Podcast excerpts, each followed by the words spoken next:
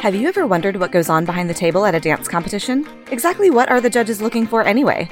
This is Making the Impact, a dance competition podcast. Each week, we'll cover a different topic related to the world of competitive dance from the perspective of the judges behind the table.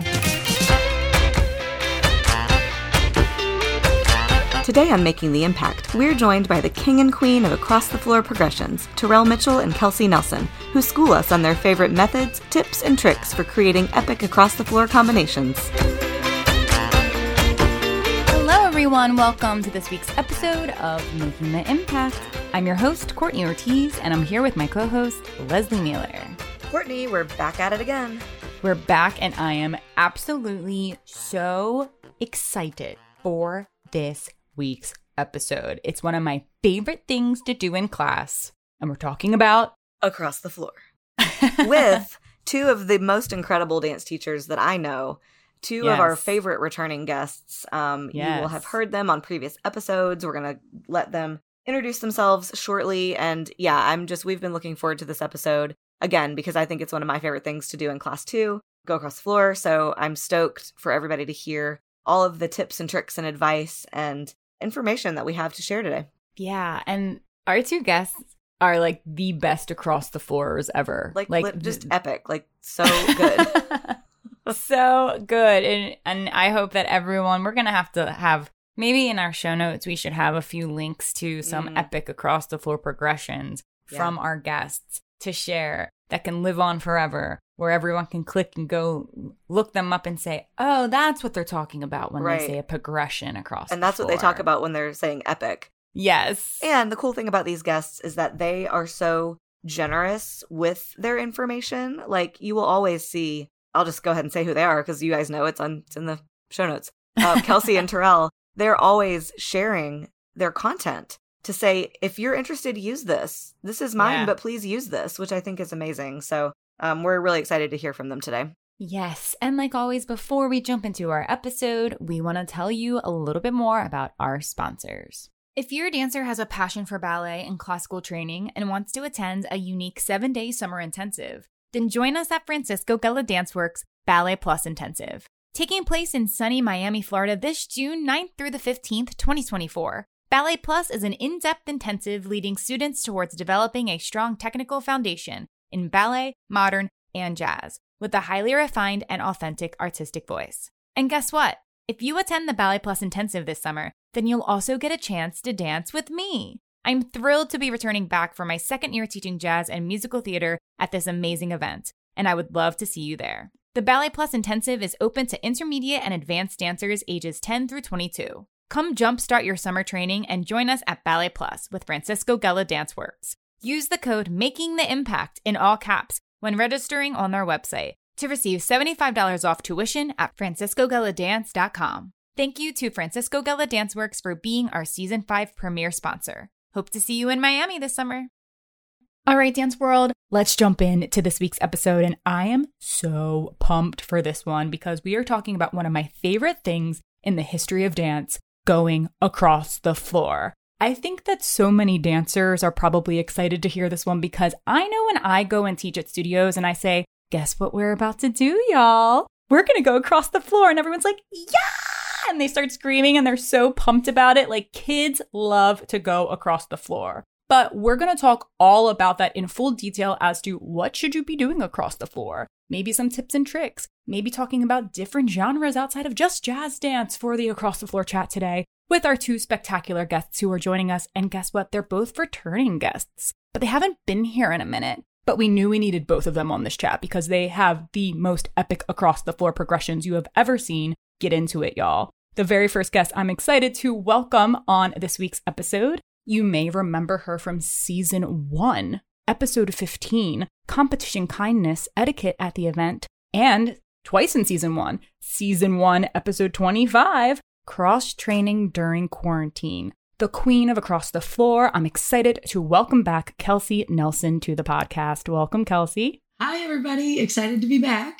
Yay. I can't believe that you were on two episodes in season one, but we obviously pivoted and yes. did a cross training during quarantine episode because like it was a global pandemic. Yeah. I, I looked at that title and I was like, whoa, that really was a long time ago. Yeah. it's hard to believe it was that long ago. It feels like that was recent. But yeah, it's been it's been a hot minute. So I'm excited yeah. to be back in chat. Yeah, we're we're so happy to have you back and chatting all things across the floor. I absolutely love what you're doing in the dance world and for all of your strength and conditioning work, but also all of your progressions that you post all the time on your platform. So thank you for everything that you do and sharing your passion for dance with your students. We're excited to have you chat all about this today. But before we jump into that, would you mind refreshing everyone's memory since it's been a minute, four seasons ago, since you've been on, a little bit more about you, where you're based, where you grew up, any training and career credits? Sure. So I'm originally from Kansas,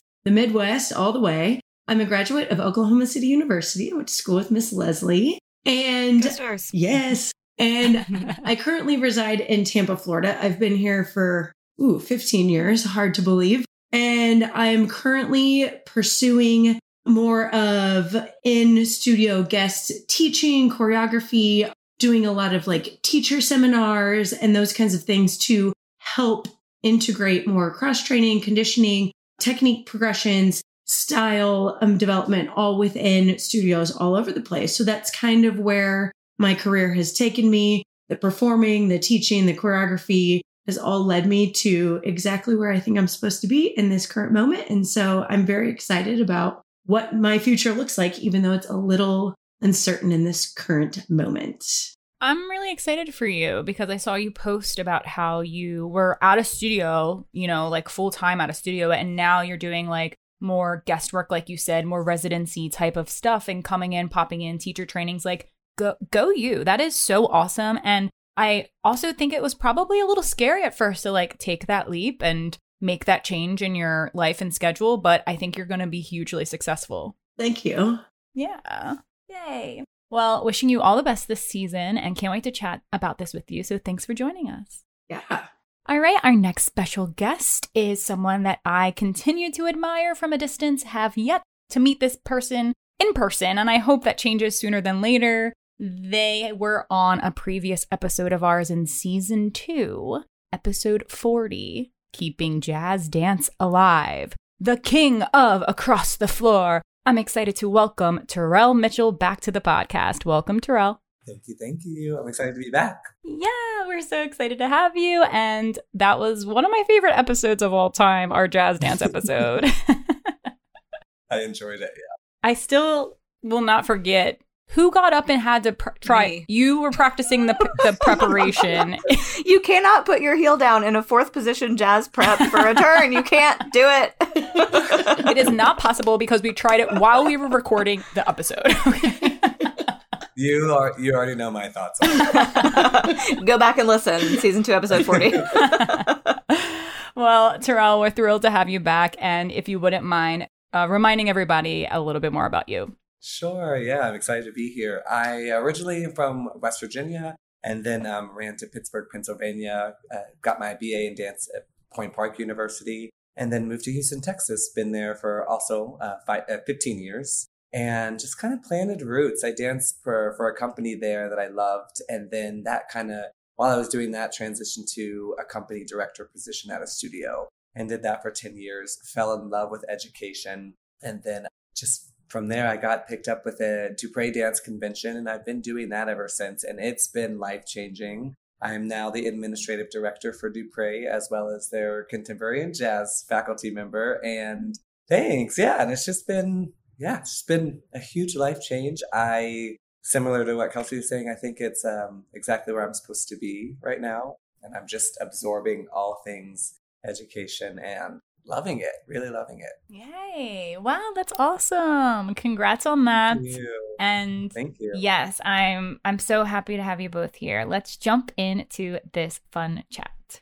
Yay, across the floor. Yeah, Courtney, I think you're right. I think there's many, many, many students who love the across the floor moment in class. And I understand why I always loved across the floor myself. Mm-hmm. And I want to know from both of you your thoughts on when you teach an across the floor combination, just thinking very generally and big picture, what are what are the concepts that you're trying to pursue in across the floor that you can't necessarily teach when you're static in the center? I want to know because I think that's important for parents to understand, even dancers to understand who maybe don't love across the floor, which I don't know those people, but they probably exist. You know, why why is this important? Yeah, I'll I'll I'll dive into that. When I talk about progressions or across the floor work, there's several things that I focus on that I really try to hone in, whether the kids are six or 18 or adult. And some of those things that I really try to focus on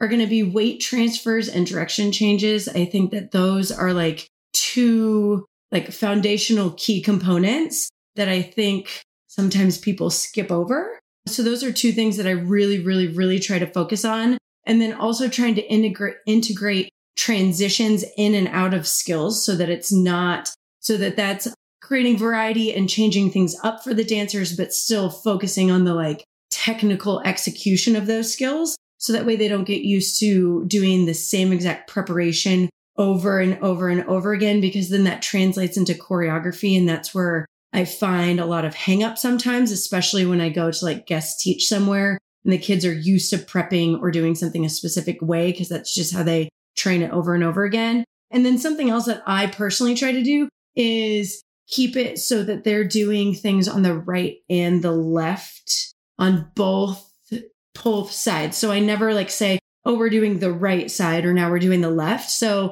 in like an extension combo or Battement combo, they're still going to be their right and their left leg is still going to be going into the air to challenge that. So that way the dancers are more just like well rounded and have less of that like mental hang up when it comes to the going across the floor and the process of learning it and applying all that information. So that's kind of where I come from when I'm focusing on progressions. So, yeah. And for me, I love to take everything I have focused, you know, several months on in the center and then immediately adapt it to across the floor. I like wide movement.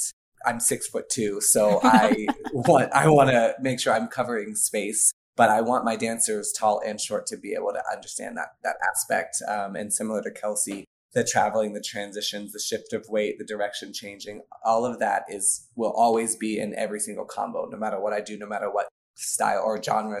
It will include all of those elements. I also like the not just the, the wide the widening of the body. Uh, dancers tend to think just legs, and I'm like, no, I want to feel more expansive.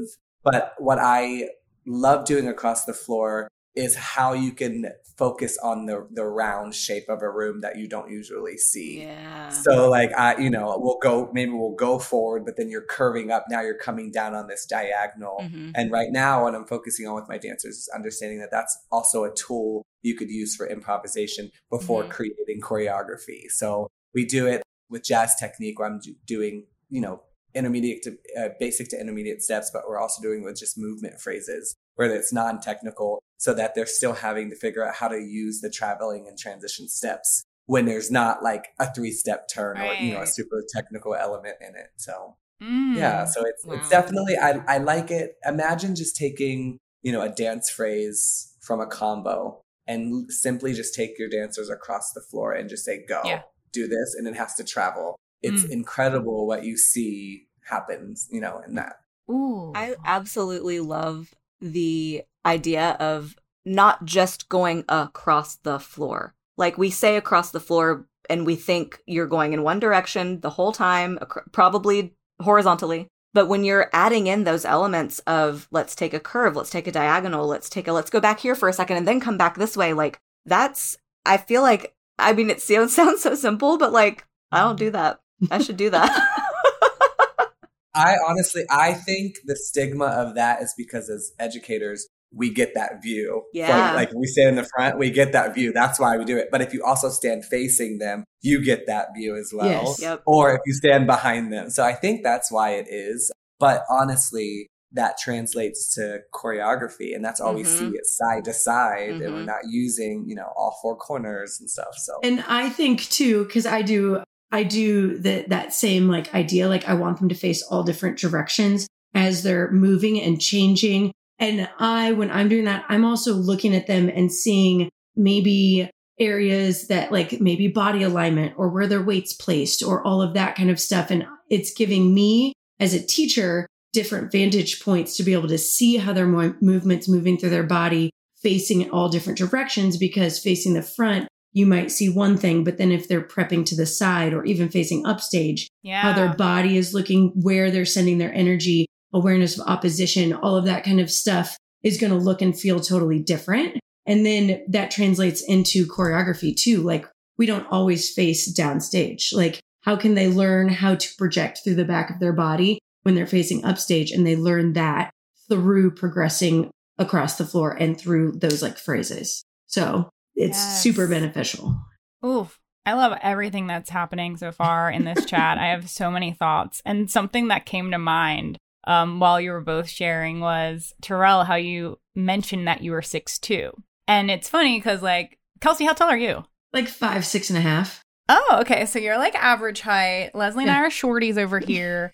and I know that like the way I approach my choreography within my across the floor progressions are designed for my 5'2 body. And mm-hmm. I always tell dancers who are tall, who like the rockets that come and take my class, I'm like, sorry, y'all. You have to figure out how to dance like me now, how to travel grounded like me because that's how tall I am and that's how I move. And you have to like be able to adapt. So, in the same sense, Terrill, obviously, your dance, there's no one in class that's six two and you're as your student, but they have to figure out how do I dance tall and long and and and grounded at the same time and still travel in the same way. That's the you know the beauty of working with different choreographers and different educators is that their style is going to be different and it might suit someone and it might not suit someone, but how do you make it work for you? And that's always definitely a challenge. But my goal, I always say, and across the floor, and or I just tell dancers, I'm like, your goal is to get from here to there because it's an across the floor. We need to be traveling for our lives. Do not dance underneath yourself. Mm-hmm. If it is going back and forth, I want you to go all the way over here, then go all the way back. And also for dancers to understand not even just different directional changes and angles, which I'm a huge fan of and support. I think it's important for dancers to understand this is stepping on the croisé versus this is stepping flat versus this is stepping upstage. Like they need to understand that and being aware and like like really fine tuning those details will make them a stronger dancer overall. But there are so many times when I create a progression and the dancers will over travel or under travel. They have to kind of figure out how do I get the entire progression out in the space that I'm given, but not cut anything short at the end. Like you have to already be in your head in this. I'm speaking more on the advanced level at the intermediate advanced level, but like if you have already gotten halfway across the floor in a progression when you know there's a chasse step leap at the end, you're gonna you're not gonna be able to do your leap. So you got to go backwards and figure out how do I travel a little bit less, but it gives me enough room to still execute that progression from beginning to end. And that's something I think that's dancers struggle with. Pit peeve. Yes. um, I, I stop the entire class yes. with every single dancer who does it. It just my quote, and I say that my dancers will laugh, but I'm like, if you don't have enough room to finish the combination, something's wrong with you. Right. That's what Because you created it. You, sir, right. six two man, Something, created yeah. this. Right. So it's, you can do and, it. And I do. and I and I, you know, I sometimes give my dancers like the tips and the tricks from when I was training, but like yes, if we're doing leaps when I was a young dancer, yeah, I'm going to travel so I don't have to do as many because it's hard. right. Like I'll, I'll share that on occasions with them, but I'm like, no, you, you know, there's, there's a reason I have this at the end of the combination. And, you know, we, we should be able to have a conversation about that, but we can if you didn't, you know, if it's incomplete. Yeah. And I think there's, we'll get to this whole part of the conversation, but also if you have made it across the floor and you can't finish the combo, where did you start? Did you start yes. halfway across the floor? Because you probably did. Because if you had started over by the wall, you would have been fine and maybe could have done it twice. Yeah. But we'll get there. You know, each group they want to they want to inch forward. Inch, inch. Yeah. Mm-hmm. I don't get it. Mm-hmm. During COVID, when we had to separate and be all spread out, I had my kids stand along the back, and I've oh. actually kept that so that Great. they're not lining up on the side, and then they can watch in the mirror and mm. they're not as tempted to like talk and socialize. They can see what their classmates are doing, see and hear the corrections, and it gives them the entire space of the floor, which mm-hmm. I really like enjoy giving them that room and like the freedom of almost like they have an audience because they're fully their mm. classmates mm. are fully engaged in watching what's going on And it's like a, a two for one, right? They get those notes and they get to see it and they get all that space to then be able to execute it later on. So that's something that I started Love doing. It. So that way they are not inching and inching and inching and then like clumping on the side, right? Because then when yes. they're all standing there talking or distracted or don't start on the right count or all of that kind of stuff, then that like takes away from me being able to actually educate because I'm just doing like crowd control. Right. on the side. it's just like across the floor etiquette. I mean, right. let's let's go there. I'm, since we're here, since we're here, let's go there. I yes, I it is it is a huge pet peeve of mine when you say across the floor and everyone's run, run, run, run, run over to the side. And then who's the line leader and freaking out about who's the line leader. And then I'm like, y'all, you're like halfway in the middle of the floor. Let's back it up. And they don't move. They just like pile on top of each other and don't back up. I'm like, please get go. Like, don't you want to have the maximum amount of space to live your dreams across the floor? like, I want you to. So I love this idea of having them, you know, stand on upstage across the back. It's just the etiquette of getting them to understand how to do that and teaching them that like from you know their very first time going across the floor at whatever age. Because right. if you implement it young then it'll just they'll have that etiquette right away. My advanced class when i go across the floor i treat it like a call and response. Hmm. so it's a little bit taxing on me but i do it for cardio purposes. So when you know the first say three people go across the floor they you know they have to make their way around back in time as I'm demonstrating the next combination. So they're they're running across the back also looking to see what I'm doing and it's just flow. And then after a certain amount of exercise I stop, then I talk about the feedback and all of that, but it is like so essentially they're not sprinting, but they are moving very quickly back around.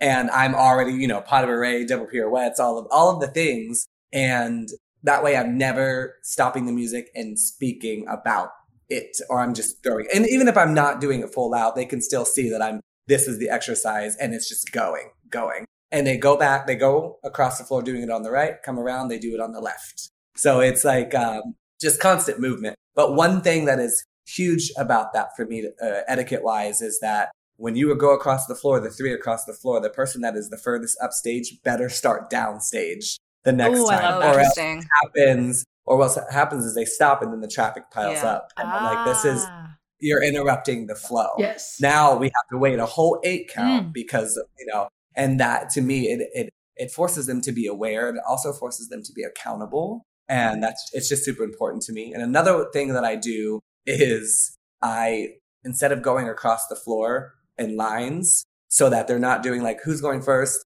I'll, you know, one eight count of six, seven, or five, six, seven, eight, and I'm pointing at three people, and one of them might have their back against the wall, and they have to sprint out to go like their turn. You know what I mean? So it's again, it. I don't really have to. It's not fun anymore because now my dancers are very much like staying on top of it. but when it when they weren't, it's like, oh, you you have you cannot shut off right. in a dance class period, but you cannot shut off when you're going across the floor. Mm-hmm because it is like it's mm. moving. You're you're traveling through space. So mm. I love that. So those are things that I am scared of your class. yeah, I'd it's love to go in that. Especially especially when we're going across the floor because they the only thing and my and my dancers will always reject this statement. Going across the floor is not hard. It's just a lot of stamina mm, in my class. So it's like I'm everything you've done, you've done so many times, but now you're having to, you know, push the pace and all of that. So it's a little bit of a kicker to the stern. I mean, as well as staying on top of your technique. I'm stuff, so. I'm blown away if your dancers don't think it's hard because the videos that you've posted, I'm like, dang, that's hard. They think it's hard. Oh, I oh, don't. You don't think it's hard. Got it. Got right. it. To me, cent- center work is harder because I'm like, you're this quick plies and all this. Mm. Now, again, you got to widen, you got to travel direct. Like it's so to me, it's like if I get to use a full plie, that's easier mm. than cutting it mm. off and still expecting to get in the air really mm. high. So, and, and to me, it's like if you figure out when to breathe, where to breathe, it's going to make it a little bit more chill than what you would see when they're sprinting with wide eyes across the floor. Love it. Yeah. One of my like etiquette things in class that I really try to hone in on is learning full out. Mm. I'm very passionate about that once the music turns on and I am watching you and giving you feedback, you should already know the steps. So I tell them yeah. that when we are progressing across the floor, that is not your time to learn the steps. We should already know them. Mm-hmm. So I teach rather quickly. My advanced progressions are four eight counts at least, and they incorporate a lot of different things. And my goal for them is to develop that skill to learn with detail and awareness and presence. And the only way they can do that is by doing it full out. So mm-hmm. I always talk about this is a training class. You are training mm-hmm. your dance technique. So it's just like a football player wouldn't go to practice and be like, I'm going to not actually throw the ball on this like drill that we're doing. Mark it. I'm just yeah. going to mark that I'm going to throw the ball. And then the actual game, I'm going to, I'm going to be able to make the pass. I'm like, mm. that's what progressions are. Like, that's like you're training your body to be able to like move quickly, change directions, pick up choreography. And if you're not doing that in a, like a full out state, you're just wasting my time as you're going across the floor because now I'm just telling you what the steps are. I'm not actually able to help refine and educate you on how to make them better. So that's like mm. one of my like etiquette things. Like if I see a kid like marking it, I'll be like, is that your full out? Cause mm. I don't, I don't think that that's full out. And I don't want to have to be giving you corrections on what the steps are here in about 30 seconds. So th- I'm going to piggyback off of that. I mean, that I will say this. I think that it's gotten way too crazy with marking it when you're learning it.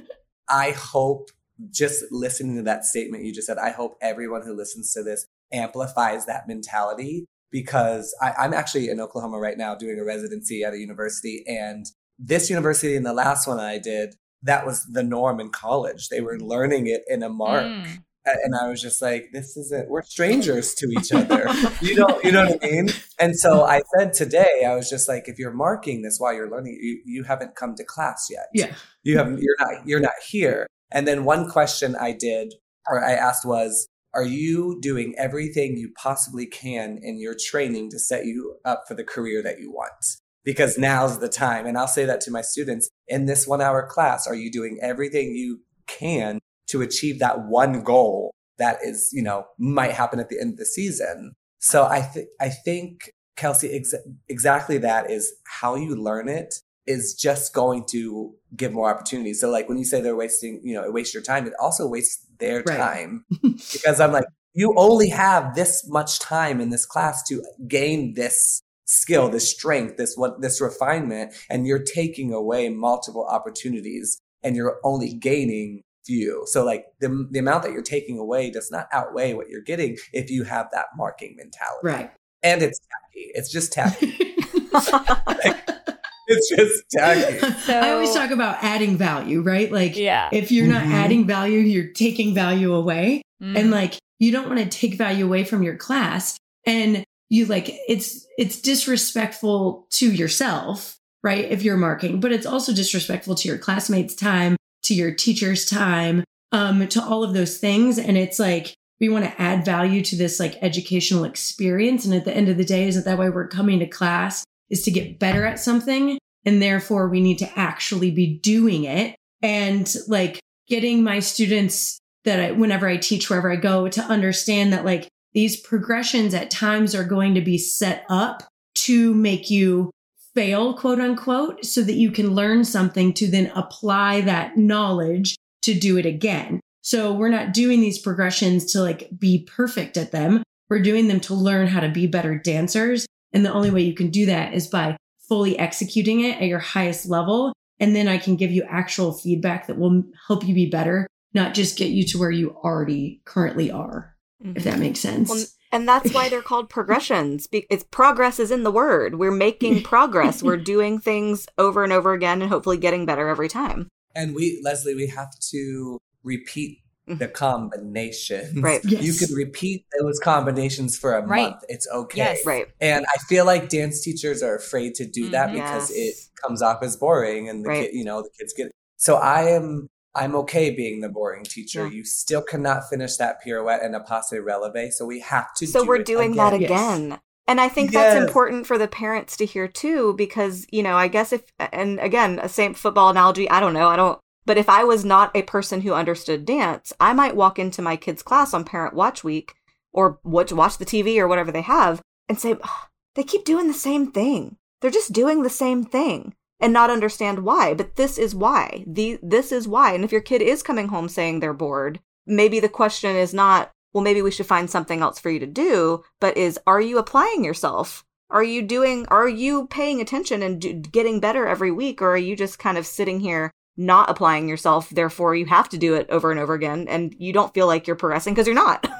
yeah. There's, um, I do like a, like a session when I go in and work with uh, teachers on progressions. And something that I talk about is um, progressions versus drills mm-hmm. and understanding the difference between those. And a drill to me is something that's like focusing on a specific skill or part of a skill or how that skill is being executed by the dancer or something that they need to work on. And those things like we repeat on a regular basis, right? And then we take that knowledge and then put it into our progressions. Yes. So like when I'm working with a beginner dancer, we do a lot of drills and build up to doing a progression across the floor mm-hmm. once we've taken all those drills. And then once I get to my advanced students, well, we're doing more progressions across the floor. Right. And when needed, we're throwing in a drill here or there to really like refine something that they might be struggling with. So that's like mm-hmm. how I approach it. So there is repetition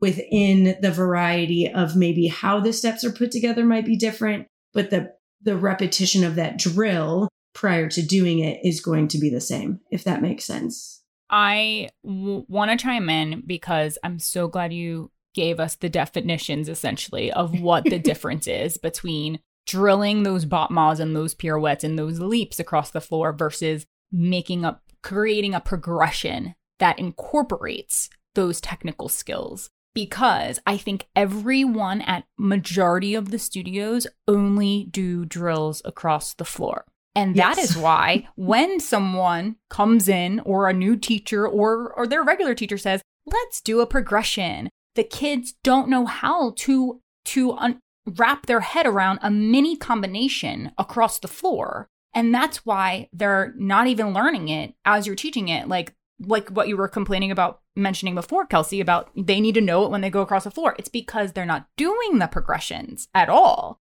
So when, and I know this for a fact as a guest teacher because I do progressions in every single class I go to, at every studio I go to. And my one of my pet peeves is I teach you the progression and I ask if anyone has questions. No one's practicing. nobody no one's thinking about question. it. No one has questions. I'm like, okay, so when I put the music on, we're going to do a musical mark and you're going to go across the floor and it's going to be great, right? And they're like, yeah, yeah, yeah, yeah, yeah, yeah, yeah. I put the music on and epic fail, disaster. Like, it's just, you know, it's, and I just don't understand. I can't wrap my head around it. I'm like, if you weren't even practicing uh, when, when I was teaching it to you, how do you think you're going to get it across the floor? And I think it's just going over their head because it's not being taught regularly in the studio. They're just drilling things across the floor how high can I get my battement? How many quadruple pirouettes can I do? How like how many leaps can I do? You know, instead of actually combining those skills into progressions, which I think should be a part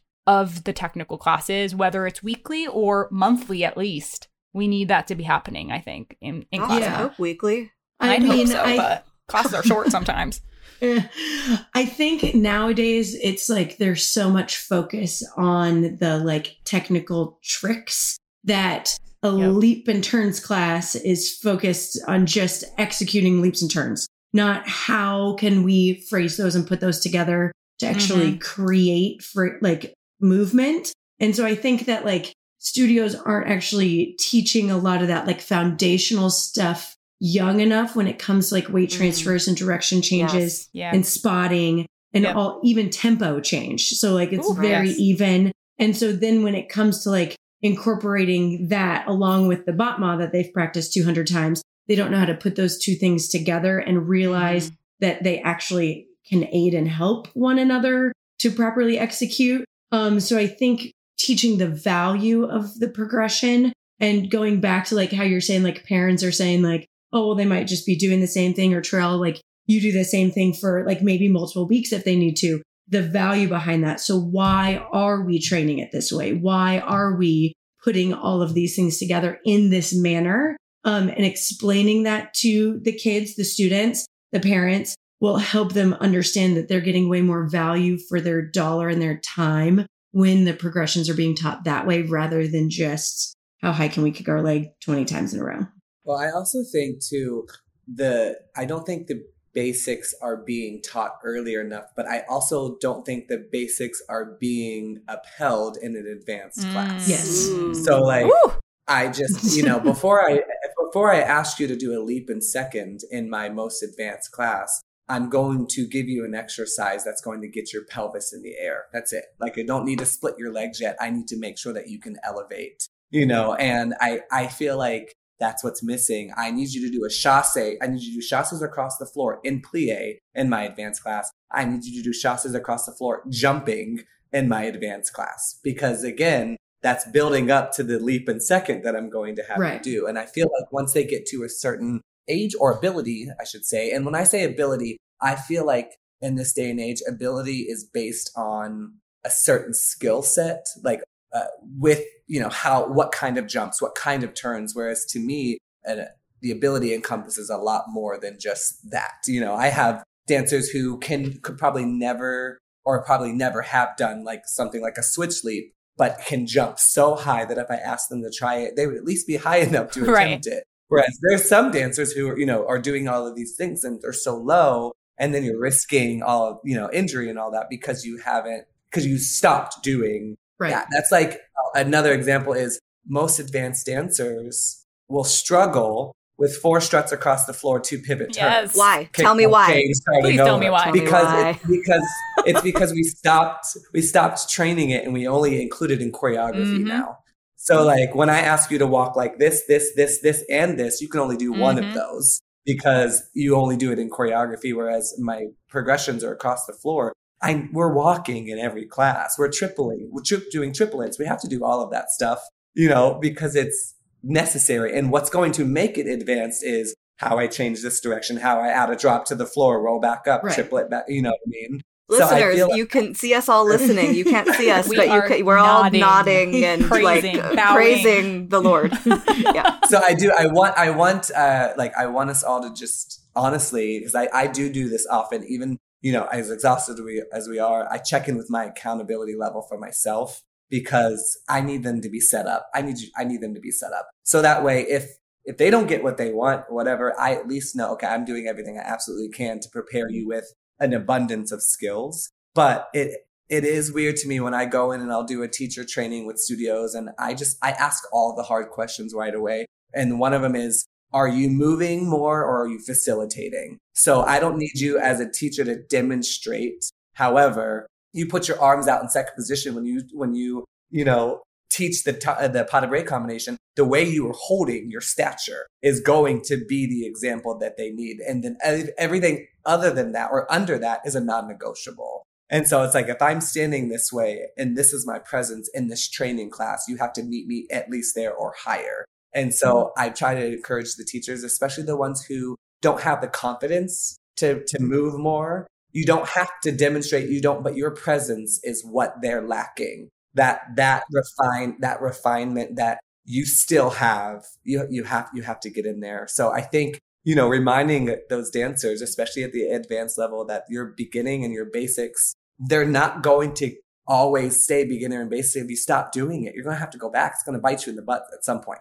And it's probably going to be in that fun choreography that you love with a guest choreographer who's now incorporating it a different way. And you're like, wait a minute. But then they look at you and like, this is just, you learned this in combo three, four. Yes. Like, these are pivot turns. I love that you bring up like the advanced kids, like going back to that foundational work because something that I do in my classes, especially with students that I teach on a regular basis, is like every at least once a month, and especially before like a competition or performance, like I circle it all the way back to like that really foundational like work and getting the kids to just be hyper aware of like that like foundation of how are we how are we doing these these fundamental things. And the kids always love it. They always are like i love doing this. I love going back and like refreshing and like revisiting this because it makes me feel like i'm actually like a better more well trained, more advanced dancer than I even realized because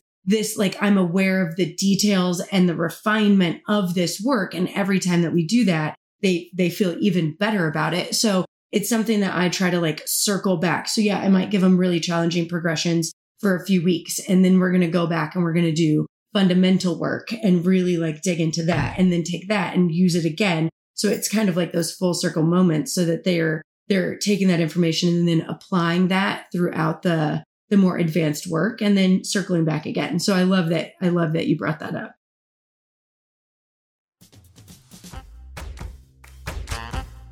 Our season 5 premiere sponsor, Francisco Gella Danceworks, will be hosting a unique seven day intensive this summer in Miami, Florida. Ballet Plus is an in depth intensive leading students towards developing a strong technical foundation in ballet, modern, and jazz, with a highly refined and authentic artistic voice.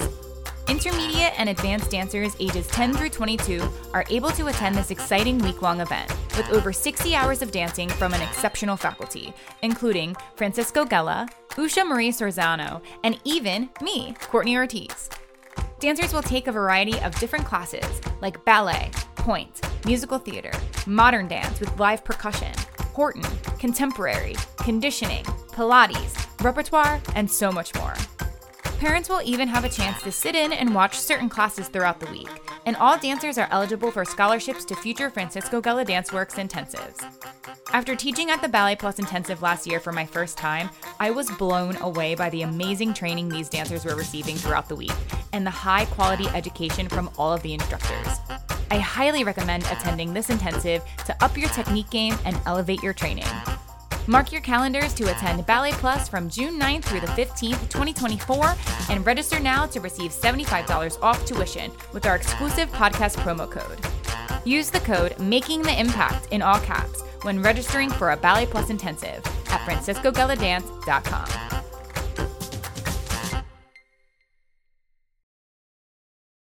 I just think a lot of teachers are invested in, you know, establishing those roots but those roots from the beginning had that's what's blossoming into you know something great. And it's like you can't i always say this like go back to the roots. And that's hard that's the hard stuff. That even though it's like you know pulling up your passe and holding it on passe releve like you did that so many times as a young you know training artist but now it's like why is that so hard for you now? Right. Or why is that hard for you to do after a double pirouette where, you know, when you were nine, you were obsessed with how long you could balance it because you're finding, you're still figuring out the mechanics. Now that you figured out the mechanics of what makes X, Y, and Z work, you think you have it in the bag. So it loses that fight, that urgency, if you will. I love how passionate you guys are about this. And clearly, this is why we wanted you here. And I just wanted to remind our listeners we literally said the same thing in the Back to Basics episode we just had. Teachers have to be excited about the basics.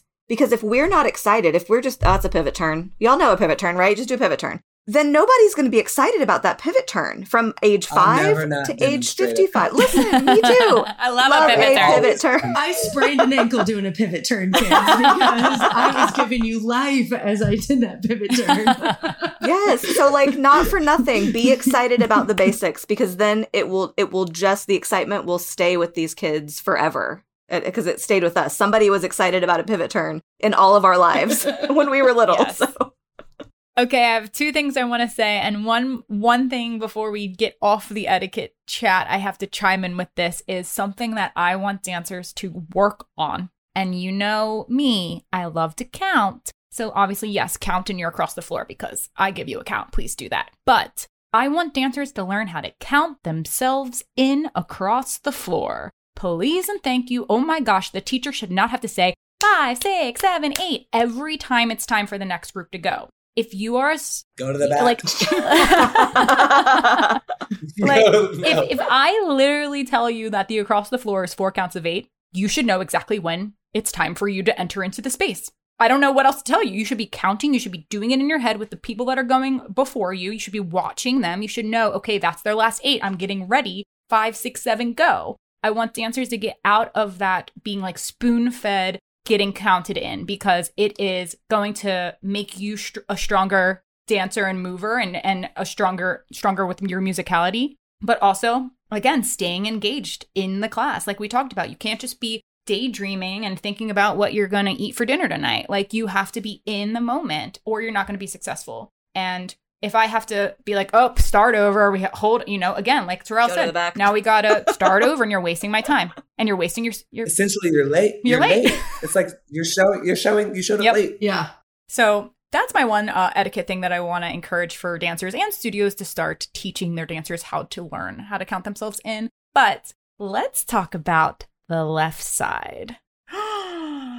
The dreaded left. I would love to hear your thoughts on the left side. I think I know what they are, but maybe we just need to remind teachers the importance of the left, remind students of the importance of the left, because I know for a fact that when I go to studios and teach my progression on the right, and then I scare them with, okay, let's do the left side, and they didn't know that was coming, they're not prepared. And I always then have to, you know, make it a teaching moment and say, listen, you should already have reversed it the moment you got over to the right side. Your brain should already be thinking about how do I do this on the left? Not again, waiting for the teacher to show you how it's done. You should be smart and already thinking about it and being one step ahead of everyone else in the room because that's going to make you more successful. So, tell us your thoughts on doing the left side. Do you have any advice to teachers out there on on why they should be doing it? Any ways to uh any tips or tricks for students on how they can get better at reversing? I do. let's call it the other side instead of the left side. And let's remove the conversation about it. It's just not, it's not, don't stop the music to do the left side. No, no, don't. You know what I mean? Don't even teach it. If you, you go from the right, it goes right to the left. So I know for me, that's one thing that sticks out from when I'm watching different, uh, like leaps and turns or, or, uh, progression classes is that it's common, and this is also how I was trained. You do it on the right several times, get your feedback, do it, stop the music, and you break it down on the left, which creates the, oh my gosh, this is the hard side, or this is my, you know, weaker side.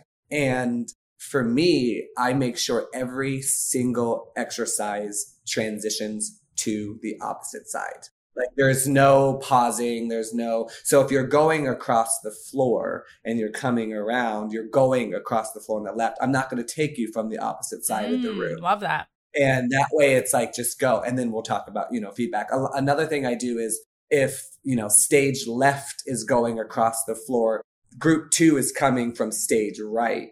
So, you know what I mean? So that way it just keeps moving. But I think what happens is that we we want to build a set, set, a certain limit, I should say, of technique. And with the time that we have is why I think people heavily focus. But again, it bites you in the butt. And that it doesn't bite you in the butt when someone comes in. It just bites you in the butt in general. It's it's completely foreign to the body, foreign to the mind, to where you it really does lessen the experience for a dancer when they are around a teacher who's just that's just naturally what we do and you're not used to it. And I'll ask a dancer to their face, you know, do you do the left? And they're like, oh no, we don't do that. And it breaks my heart. And I don't, I don't say anything to them in that moment other than it's important that you're doing your opposite side.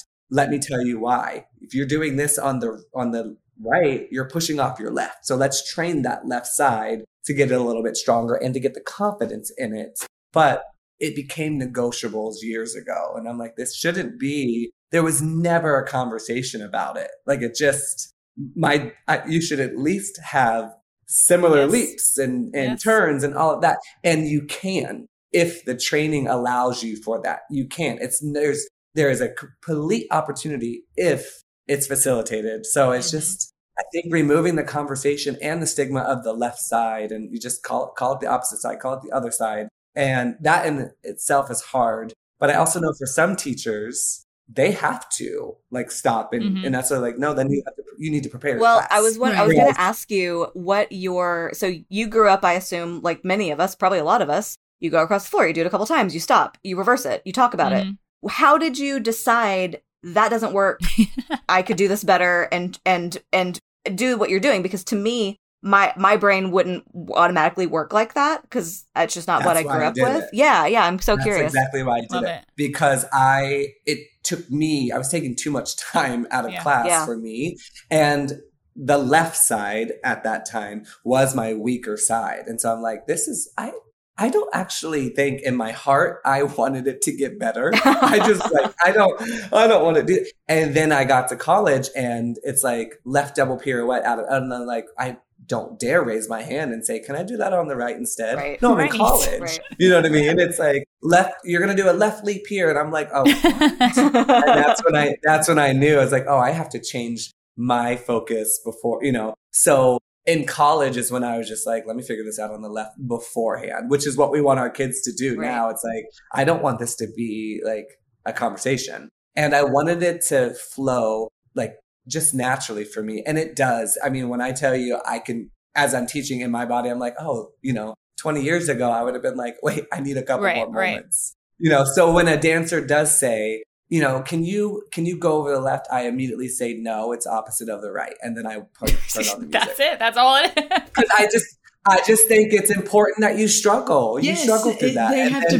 have that conversation with yourself. And like, yes. it's not because you're bad; it's because you don't care enough to get this side better. Yeah, like you want you you want it to be better when someone asks you to do it, but you don't right. want it to be better naturally. So that's why it's such a mm-hmm. struggle. Mm-hmm. Yeah. But no, we do as we as dance educators, we do. We absolutely have to care so much about the things that they don't care about because we know the purpose. If we lose that purpose, again, it will catch up to you. Yes. And you don't you don't want you don't want your dancers misrepresenting their training. So like just set just set them up for all kinds of success and then, you know, it's worth it.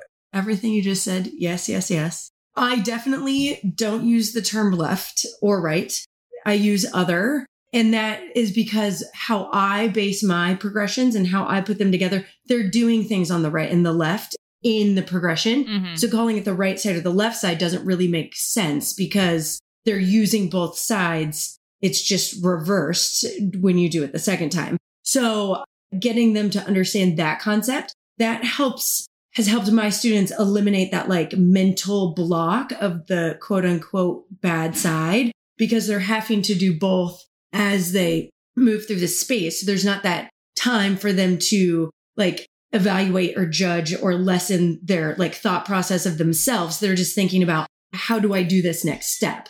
And something that I started doing over COVID because of, you know, dancing in living rooms and garages is there was not a lot of space, right? So immediately taking whatever, however they're moving through one side and how does that feed into immediately go in the reverse on the other side and creating phrases like that has challenged. And then I integrated that into my classes once we got back in the studio. That's challenged them to be able to immediately start figuring out that opposite side with, with no hesitation I do at times stop and say, okay, now you get to figure out the other side. I do. That, and yeah. I never teach it to them. And then they go across the floor and crash and burn. Yeah.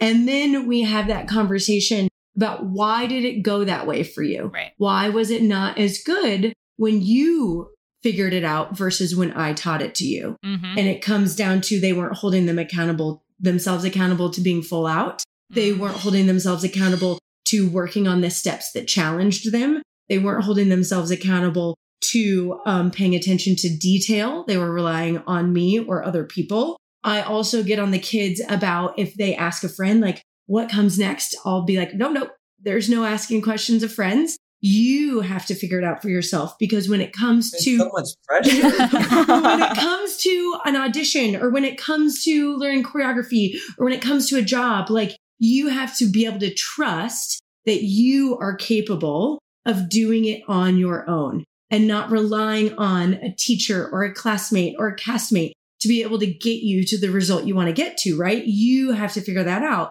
And so that's the space of setting them up for failure and then learning those lessons and then going back through and then we break it down and then we talk about it and then we figure out where did we struggle? What's holding us up? Why did that not go the way we wanted it to? and having those honest conversations with the students and then taking that information and then helping them learn how to be better students. So at the end of the day, like my biggest passion is how can I teach these kids how to be phenomenal students?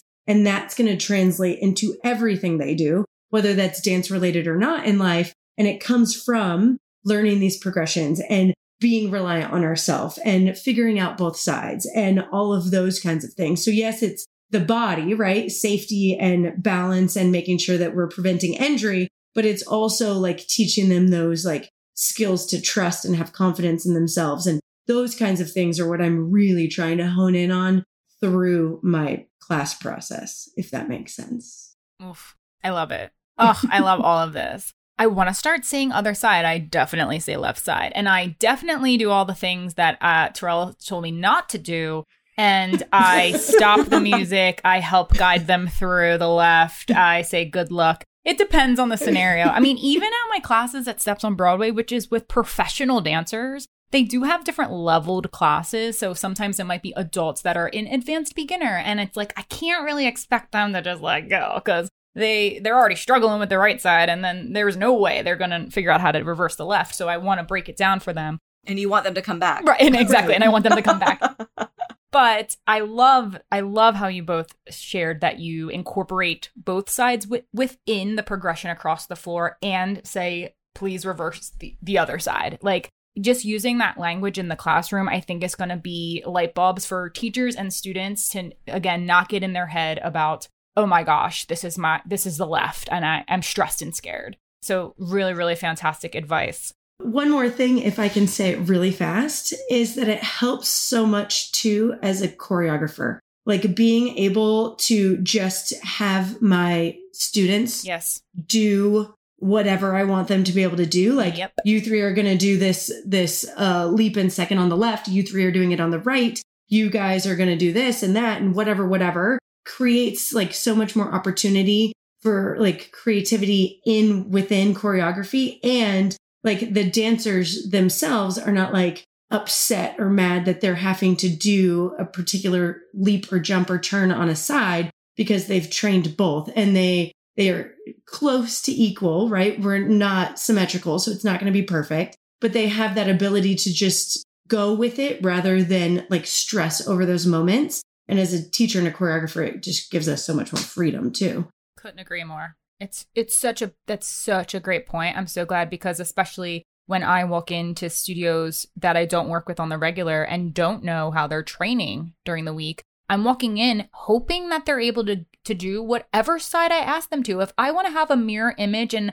a, a, nice symmetrical vision on stage. If I need other dancers doing the left but ma, you can't roll your eyes and give me sass about it. That's my vision. I'm the choreographer, and your job as the dancer is to deliver. like, I don't understand. Like, I, I mean, I'm sorry about it. Like, I, it, that's like what really immediately it just tells me that you don't train the left when dancers give me pushback and I ask them to do a side. It's like, like you said, Kelsey, we're we're going. I and I always say this too. We're gonna always have a favorite side. Every single dancer in the history has a favorite side, but our goal is to get both sides equal. You can still have a favorite. You can say, if someone says, do a triple pirouette, which side are you picking? I'm probably picking the right, but I'm gonna hope that I can do that triple pirouette on the left too. And it's definitely happened in auditions for me where they've asked, can you do a left side of this? Can you do a right side of this? And it might be your quote unquote bad side, but that could make or break it for you on a job. I think on our Royal Caribbean ship, there were several numbers where we it was yes. very symmetrical. You had it was somebody was on the right, somebody was on the left. And I remember being like appalled that I was asked to do a calypso on the left because like my right one wasn't even that good and you're asking me to do this on a moving ship and so like I did it. I think it ended up fine, but it never felt good. But it was, you know, and that's what I think too is important to like yes, you might have a favorite side. Yes, something might be more flexible, and it might not ever feel good, but it might you might be able to make it even enough to pass you know? Yes. Take your classic battement second and imagine it on the opposite side. It's like mine, you know, one's to, one one was to my ear and one was like, you know, to my ribs, but it wasn't one to my ear and one in the right. tongue. Right.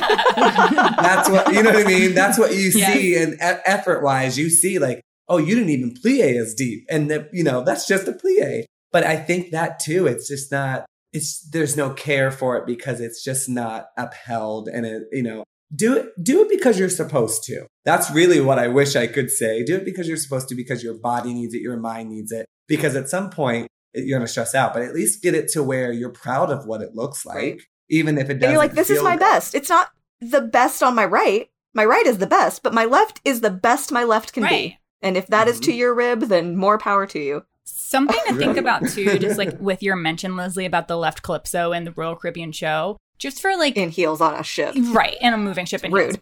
For all of the listeners out there or dancers who might not understand how the professional world works pending what type of show you're doing you are filling a track that is already designed. The choreography is already designed. So in Lesley's scenario, the track, the dancer that was before her and before her and before her, whoever was the first one, might have been a great left side calypsoer. And guess what? Now Lesley, right. years later, is filling this track, and that is her job. Again, it is. And I'm your- wearing her costume from ten years ago.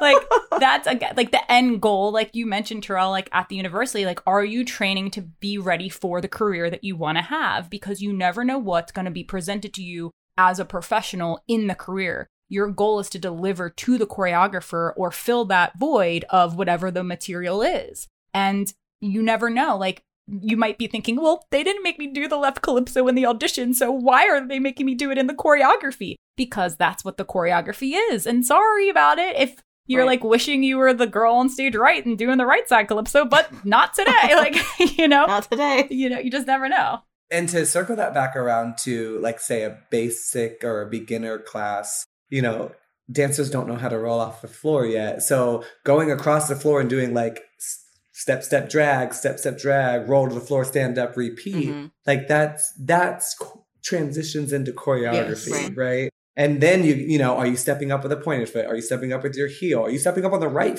on right. the correct? Did you roll the right way? Did you roll? The, you know, are we are we stepping out to roll? Are we mm-hmm. tapping under the roll? All of those things, like I mean, my dancers only know how to do them because I put them in a, like across the, across the floor, yes. you know, exercises. Yep. So and and again, like what Kelsey said, just put your right and your left in the same com you know combination. Mm-hmm. Especially when it comes to things like that, that's just just just like doing chassés right and left right. across mm-hmm. the floor. That they're you know they're like, oh, we got this, and like, okay, well, we should be able to do that with every yeah, exercise. Right. And I think that's I just want to shout out to some of the teachers out there who are probably like, this sounds like a lot of work it sounds like a lot of work because it is a lot of work. And I'm even thinking back to when I was teaching regularly, I, I wasn't doing that much work to create my across the floors. I was doing, let's do some battements, let's do some, you know, it wasn't very varied mm. until you got to the more advanced people, but you can give more variation within your across the floor, even to younger yes. kids. And then my, my issue would be for my personal brain, I would have a very hard time creating it in that it could already go across the floor to the left. My brain does not want to create that way. So to any teacher who's out there thinking that, like, I feel you, that sounds hard. And it would sound like I would have to do a lot of pre prep for myself to make that happen. And I think that's a really kind of a mind blowing thing for me, at least, to hear from you guys that that's what y'all do because it is a lot more work. And like, yeah. I commend you and like, next time I teach a class, I'm gonna I'm gonna spend a week on my progressions and choreograph them that I way. I think it's worth at least trying. yeah. yeah. I think it's fun.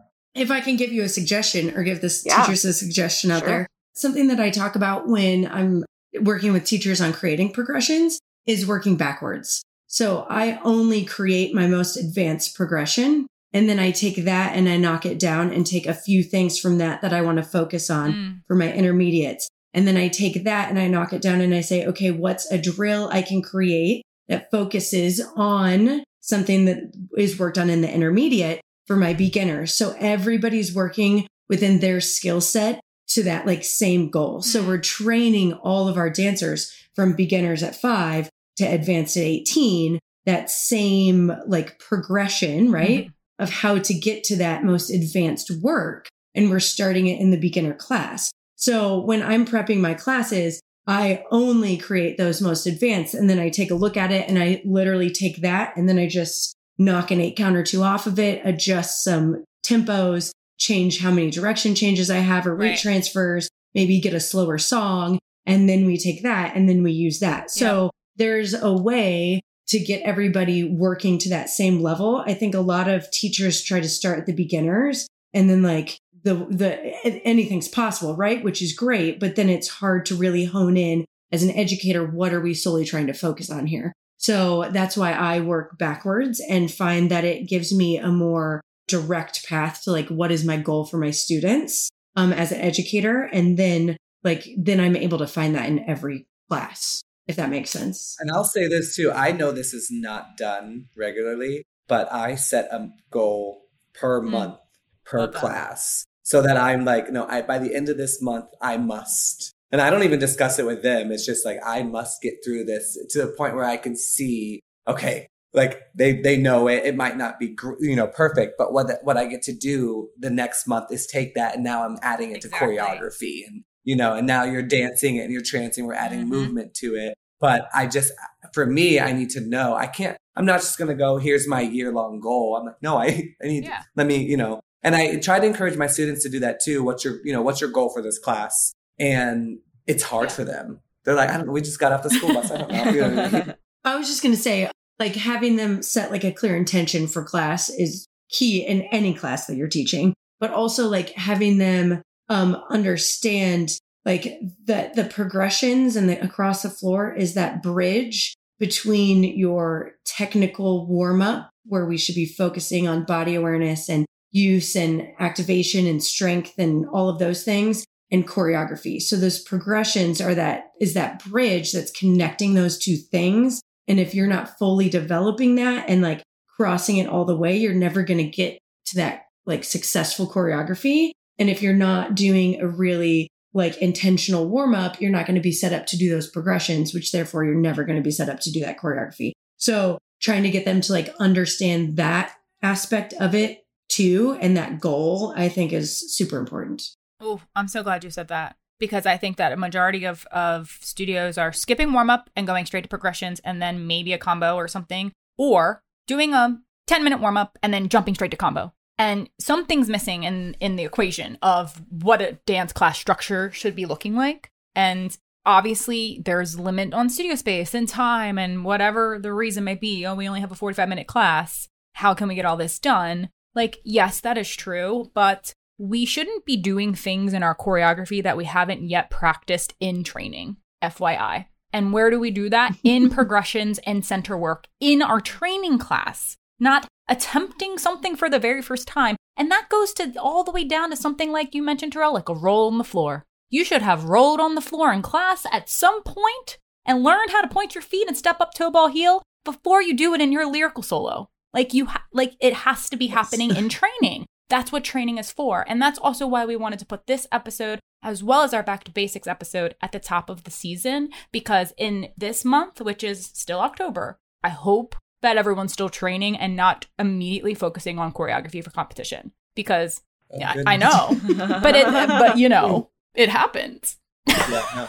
And that goes to all style. Like I, I'll never teach a contemporary class where I don't go across the floor. Like it's you just, you know, what I need you to I need you to know what we're going to yes. do in the sin, you know, for right. our yes. phrase work before, you know. But I also I can't tell you how many times I've gone and guest taught and they're like, "Oh, they're already warm." Right. And I was just like, "No, they're not. No, not for me. But they're not not for right. me warm." Yeah, and that again it sets that intention. And you know, I'm I'm working on jumping in and out of my warm up right now, but responsibly because I'm like I need to be I'll jump into dim- mm. demo mode and mm-hmm. I don't mm-hmm. need to be. And so I'm like, I need to like have, you know, facilitate a little bit, but I also am trying to not be too in it so I can go around and really correct placement. And I'm doing that this week at the college level. And it's been eye opening to be like, you know, oh, you do, you do need a reminder that your weight mm. needs to be further over mm-hmm. the slit, you know? So I, I just, I, yeah, I feel like the importance of it. I can't, I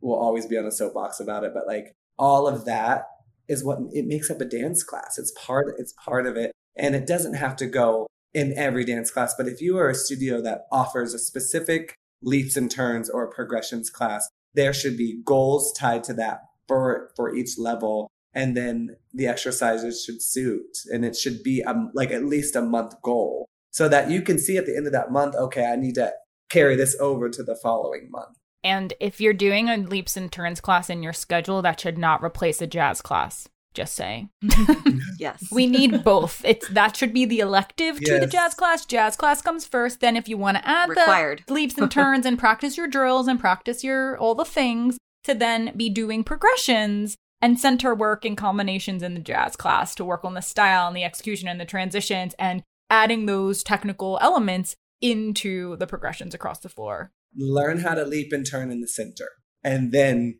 learn how to travel them even yeah more. i think that's what i think that also is replacing a lot of what's happening is this whole new wave of leaps and kicks and technique ja- yeah techniques. I don't even know i've never even heard of it. I'm like okay uh, that's fine but yeah I, and i think again it's it's how we it's how we communicate it. I'm picky on things like that. It's like well what kind of technique? Correct. Or if a dancer says like do you do you want our arms in an L for our battement? And I'm like, what did you just say to me?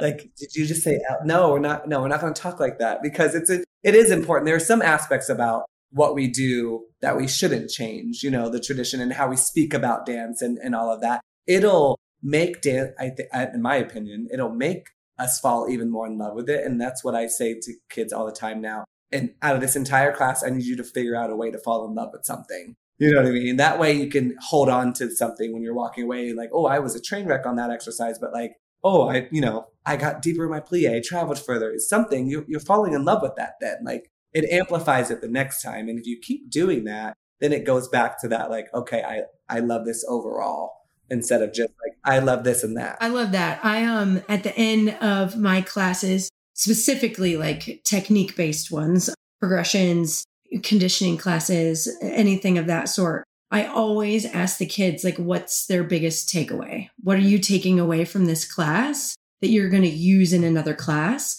Um, because even if they were a complete disaster going across the floor and struggled hardcore, like what's something that you you learned from that experience and how are you going to use that? Um, and I think it really changes the kids' perspective away from like, I kicked my face or I did eight turns today and more into like, um, I realized that like opposition and pushing through the floor is going to help me do more pirouettes, right? So getting them to like dig into that aspect of it more and the appreciation for what they got out of the class, especially when it's really challenging them and really pushing them, I think it helps bring that like love and just like value to the the overall class experience. I do the same thing with the takeaways and I facilitate it with the question of what did this class call you out mm-hmm. on? Ooh, I love it. I like that. yeah, I do. I like what what did this and I'll sometimes I'll do that individually for exercises like, "Oh, what did this exercise yeah. call you out on?" And then you know, talk, you know,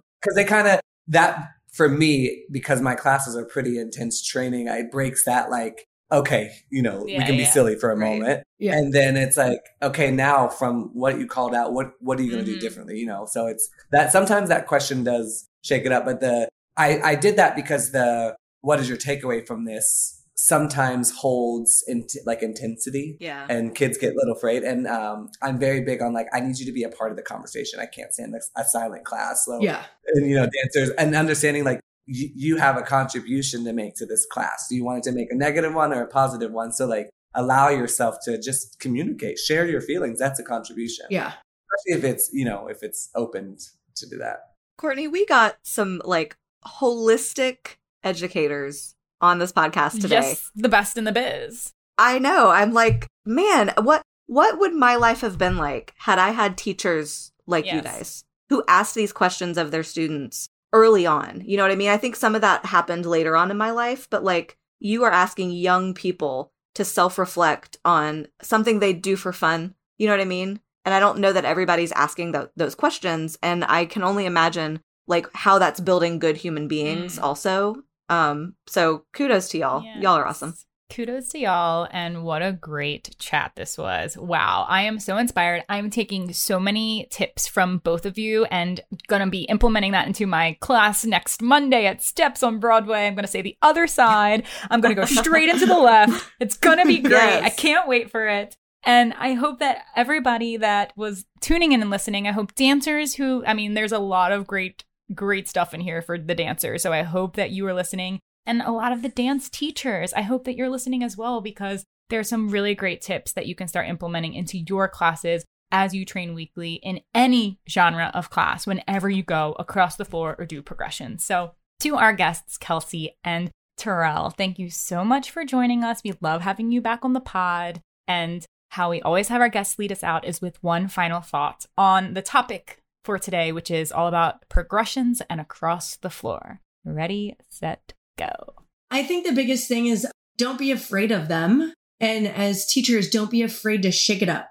I think we get really stuck in like how we do things and feeling like this is the norm or this is comfortable. So don't be afraid to shake it up. Don't be afraid to try something new. And dancers, don't be afraid to be bad at it. That's how you're learning how to get good at something. So like embrace the challenge as you progress through the space and just be open to the feedback and the excitement from your teachers that they're wanting to share with you because it's only going to it's only going to help you be a more well-rounded and successful dancer in whether that's competition life or post high school dance or career. So that's that's my biggest my biggest thought on all of this. And then um, I would say for the dance educators, don't forget that some of the amazing things that we learned in our training years still work. And it's okay to revisit those. And even if we're adding, you know, innovative things to it, allowing ourselves to remember that, like, this isn't dated.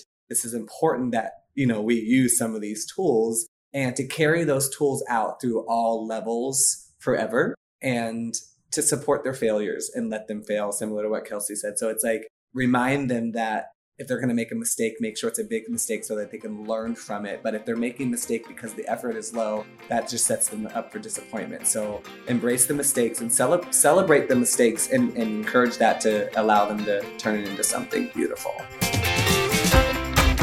We hope you enjoyed this week's episode all about across the floor and progressions. Special shout out to our fabulous guests, Kelsey and Terrill, for joining us back on the podcast.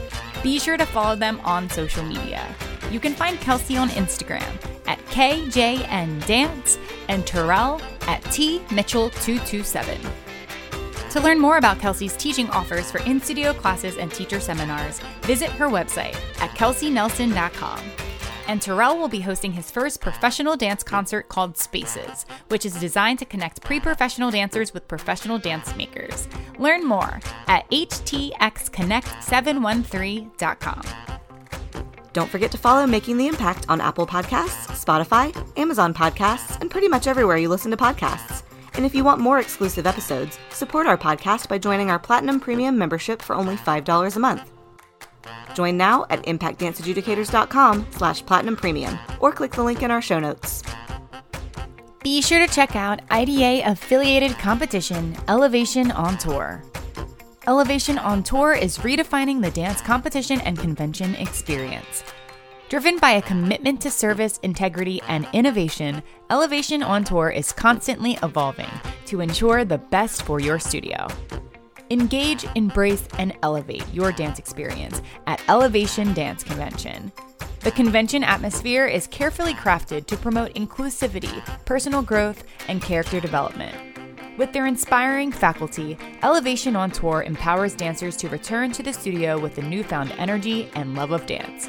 Elevation on Tour Competitions offers three performance levels, stunning awards, and a distinguished four judge adjudication panel, including two specialty critiques for choreography and technique. Don't miss out on the teacher hospitality suite and dedicated warm up area at every location. For more information about Elevation on Tour, visit their website at elevationontour.com and find them on Instagram at Elevation on Tour. Stay tuned for our upcoming episodes on Making the Impact, including Being a Swing, keeping dancers safe from harmful situations in the industry, and our next studio spotlight. We'll see you next week for our next episode. Until then, keep dancing.